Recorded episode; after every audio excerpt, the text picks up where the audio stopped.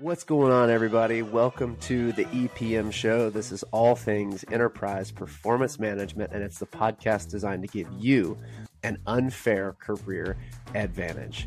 I am so pumped for today's episode because it's the first session of our newest series called Let's Get Technical, where we dive into specific use cases and EPM best practices. Today, you're going to hear from Jake Sachs, who leads the Anaplan team at Roseburg Forest Products, and our newest co host, Mir Borishkevich.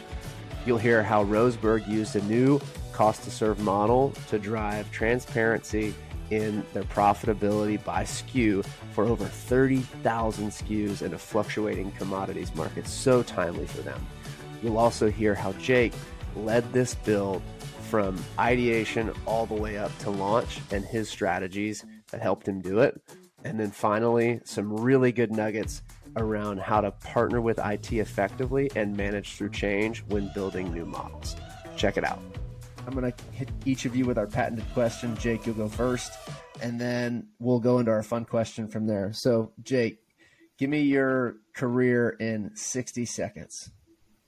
So I graduated from the University of Texas with a finance and accounting degree 10 years ago. Started my career off as a financial analyst in the oil space doing oil and gas valuations. I went into the film business and then I went into distribution and along the way I discovered this passion for software and systems and just eliminating manual and Excel based processes. I got an opportunity with an oil company to become an Anaplan model builder in 2019, and I've been working in the Anaplan space ever since. I'm from Minnesota, and I've lived in Texas and Denver, Colorado, and California and Los Angeles, and now I'm in San Diego. I live right next to the famous Torrey Pines Golf Course where they're playing the American Express Invitational this weekend, and they play the U.S. Open here a lot. All right, man. Give me your career flyover in 60 seconds. Ready, go. Graduated from University of Washington with degree in finance and economics, and started out with a beverage company, and uh, they were rolling out one of their first use cases, which was a TPM model, and I got thrown right into the middle of it in, in the very beginning. So jumped jumped into the field of Anaplan saw that I really liked uh, the structure that Anaplan provides, but also how you can create something yourself. Now I'm with a company, Greystar, and working as a full time model builder here. I was raised in Washington, uh, around the Seattle area, but moved down to Houston, Texas. Wanted to see the sunshine and experience the warmer weather with my wife. All right, guys, one more question before we kind of jump into the content of this episode. So we always do like a fun get to know you question. Jake, again, you'll go first who are you at the wedding party? Are you drinks are on me? Are you the hype guy? Are you the DJ? Are you the quiet one? Give me give me your persona. Well, I think the most accurate persona is I'm actually the guy getting married. Been a little less than two months, but before my wedding, I'm usually the DJ guy, or at least going up to the DJ and giving a lot of good song suggestions. I'm a little bit of a music snob, but I'm also just passionate about music and I've always got some recommendations ready to go. All right, Mir. Who are you at the uh, wedding party? You the DJ, well, hype guy, drinks are on me. Even though I might be a guest at the wedding, I'll be like, okay, does everyone have a seat? Are there enough tables? There was one wedding that we went to, and there was not enough tables for everyone. So I was like, all right, I'm just gonna go figure it out. Found a table, found chairs, found got got food for the table and everything. Talked with the cooks, organized it, and you know got a whole table set up. So that's I'm more of the guy that likes to work in the background and kind of like you know m- manage, organize things. Sounds like Anaplan's the perfect career for you then. hey, that's possibly what drew me towards it. Yeah, absolutely. I'll put you in the drinks are on me category then. You're the one making sure everyone's taken care of and having a good time. I'm really excited for for this episode because we posted a poll in the Anaplan community and the number one thing that people wanted to hear more of and see was some more use case specific episodes. And so that's what this is. Jake, I know you and I've had some good conversations about model that you built over at Roseburg. If you could give us an overview of the company, where you are in your Anaplan journey, the model you created, and, and why you built it. Yeah, so my company's Roseburg Forest Products, And we do everything from grow the trees ourselves and own the forest through selling lumber and manufacturing all different types of wood products, engineered wood products, MDF, composite, plywood, etc. And before I was hired, they had been about a year into their Anaplan journey. It was a little tough during COVID. There was a little pause there, but and they had built out their finance models. And then I was brought in. Really, my job is to manage our data hub and all of our data integrations. And then I've also stepped up to take the lead on building out our supply chain models. Since I've joined Roseburg, we've built out a perfect order model We've built out a, a, sales and inventory optimization model, and then I led the build in the cost to serve model. What was like the biggest reason for you guys to attempt to build this cost to serve model? What was its function? I think looking at profitability is one of the most important aspects of any business. And we're lucky to have some really experienced leadership at our company that's been through the ups and downs of the lumber business. The last couple of years has been actually a really good time in the wood mm-hmm. products business, but it's a very cyclical market because it's based on commodity prices. And they had the foresight to understand that we needed to take a little bit better, closer look at our costs and get more transparency into what is our end profitability. So the current process is a little more focused on just looking at the product cost, so the cost to manufacture this item, but there's other costs such as transfer freight, rebates and discounts, claims, transportation gain loss, reload fees that weren't being incorporated into our profitability metrics at an item level.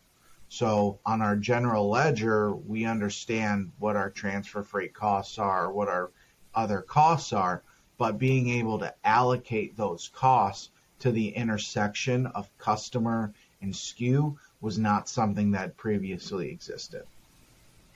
When you were working on building out the cost to serve model, it sounds like the primary goal there was to take a closer look be a little bit more judicious in your cost and your profitability by SKU, right, and by customer. Can you maybe share a little bit about just the how you approach that build in terms of strategy, requirements gathering, things like that, who your stakeholders were? Yeah, absolutely. So this was a project that was planned out before I came to Roseburg. But what I wanted to make sure we did was really set a solid foundation on our data and on our hierarchy lists that were in the model.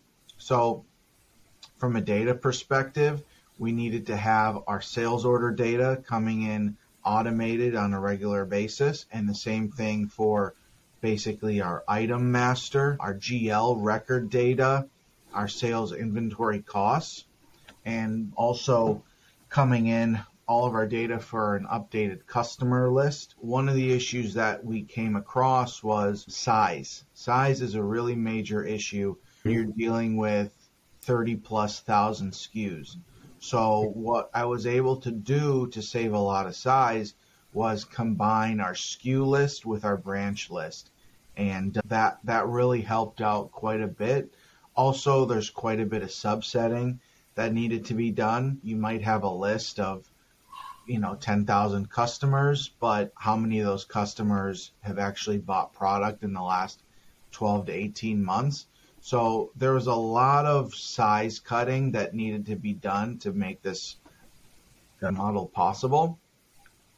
And then the usage of CloudWorks is really important, bringing in that data from the data hub into the model on a scheduled basis so that we're always up to speed. Another thing that I think is an issue with all Anaplan implementations in general is people are looking at similar data from multiple sources and if your data isn't up to date and doesn't match another source, that can cause a little bit of a crisis of trust for the data's legitimacy. So making sure that everything was really connected and automated on a scheduled basis was really important. And to be able to do that, you've got to make sure your lists and your hierarchies are set in stone. Mm-hmm. Did you guys take into consideration Polaris? I don't think we were even aware about Polaris until the model was essentially built out. But I think Anaplan knows that these are common issues that we're all coming across and they're working towards trying to fix them. Do you guys have a cost to serve process that you guys were building off of? What was the foundation for it? Yeah, so there was no pre existing process. How this started was really from a mock up on an Excel sheet from our subject matter expert who partnered with me on this model and basically said, This is kind of what I'd like a dashboard to look like. Go from there. So from that, I said, okay, here's our different data sources that we're going to need.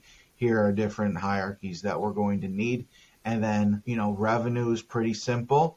And then looking at each of those different cost categories and trying to break down each one of those. So some of those were a little more straightforward because the cost might be mapped to a product and a customer, but other ones might just be just for a customer and then coming up with different ways using Anaplan's calculation engine to be able to allocate those costs down to the SKU level. Did you guys have any particular challenges that you ran across? There's a couple new data integrations that we had to do. We had to bring in more fields in our sales order data.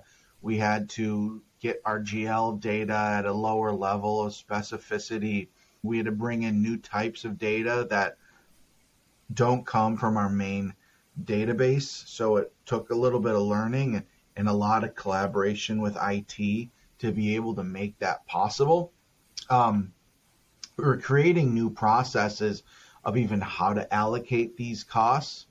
And uh, within that, there's just a lot of kind of philosophical discussions that need to come with it. Jake, whenever there's new processes that are getting put in place or you're doing something new, obviously change is a piece of that. Can you speak a little bit more on the change management aspect of building out this model and what that process was like? A lot of this just comes down to communication and bridging that gap between the business and IT and helping them understand each other and helping IT understand what the business actually needs versus how the business might communicate what they need and helping the business understand what IT is capable of and what exists in terms of resource constraints and really the process of getting a lot of these things done. There's certain things that happen in the IT space that take five or six steps that to someone on the business end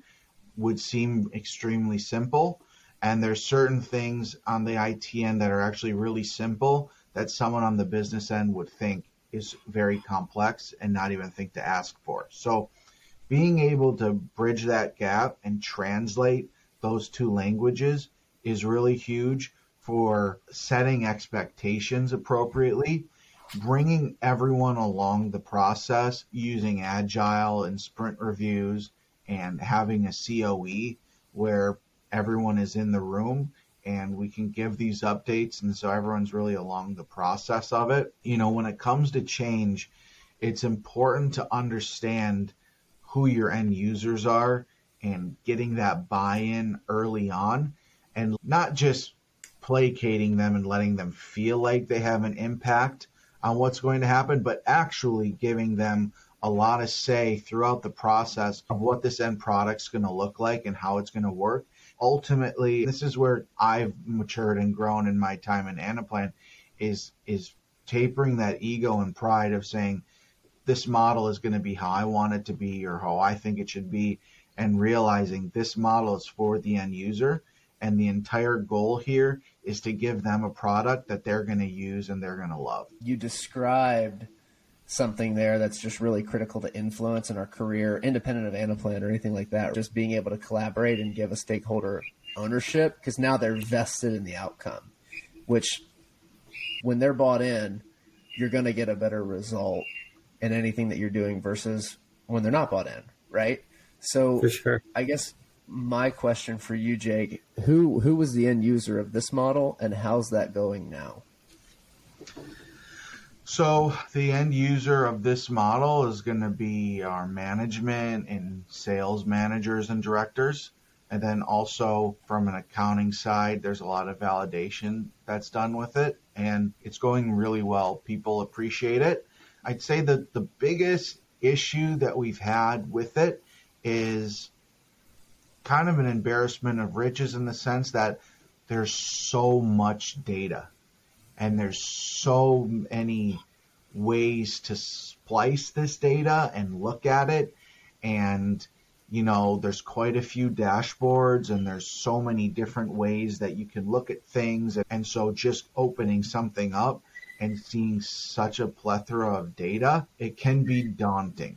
Some people want something as extreme as a data lake where they just want everything and they'll start cutting and splicing. Some people need things that are a little more tailored for them. So it's really just talking to people. And my perspective on it is I am down to make dashboards for individual people. We're not an organization at the size where there's hundreds and hundreds of end users where doing that much interaction isn't efficient. For me, I want to make people happy. I want end users happy. And if there's people who are interested enough and passionate that they would like something built out for them in a certain way and they're a decision maker in the company, then let's do it. And maybe other people will use that dashboard, maybe only they will. The beauty of Anaplan is it's so flexible, it's so adjustable and we can turn this into whatever you want. Honestly, I think that's a really cool thing that you're in constant communication with the end user. And then even after they're built out, you're in constant communications. I can imagine a best practice because when your finger is closer on the pulse to what the business needs, you're able to deliver more effectively, which obviously helps your stakeholders. It builds trust and helps you ultimately drive impact in the business, which can in the long run help you further your career too. So, Mir, Jake, I'm going to get y'all out of here on this one. Jake, you go first. Do you have any big kind of goals that you're working towards right now, whether personal or professional? I'd really just love leading this Anaplan team here. And what I'd like to do is be able to make sure that our user experience is top notch, increasing usage, increasing our user base. We still have some legacy dashboards that are in the classic UX and getting everything integrated to the new UX, eliminate any kind of integration errors as much as we can. I want things to run smooth and just be simple and easy for people. As a career, my goals would just be to be a director of all IT systems and ultimately a CTO. It's a nice goal to have. Near term, I'm just aiming for solution architect or master Anaplanner, whichever way the chips fall. But another goal that I have is to start. I'm going to start with running a half marathon and then seeing how that goes, possibly a marathon. But I've heard that one's marathon's tough on your knees. Good luck with that one. Hey guys, if our audience wants to reach out, where can they find you? Find me on LinkedIn, Mir Borishkevich. Shoot me a message for sure. Same thing here, LinkedIn. Awesome. Guys, thanks so much for being on the show. Thanks for watching. Thanks for listening. Wherever you're consuming this, if it's YouTube, if it's Apple Podcasts, Spotify, we appreciate you. Make sure you're subscribed. We have a lot more amazing guests on the way, a lot more great content. We're doing our best to bring you value and have fun while we do it. We really want this to be a career advantage listening to this show, and we want you to enjoy it. So it means a lot. Make sure you're subscribed for what's what's to come, and also if you're up for it, it would mean a lot if you leave us a like, a comment, a rating, a review, whatever platform you're on. That really helps, and it gets us fired up when we see those. So I appreciate you guys. Find us on LinkedIn. I'm Blake Bozarth, my co-host Chad Pyke with a Y. Would love to connect with you there. Have an awesome day. See you next time. Peace.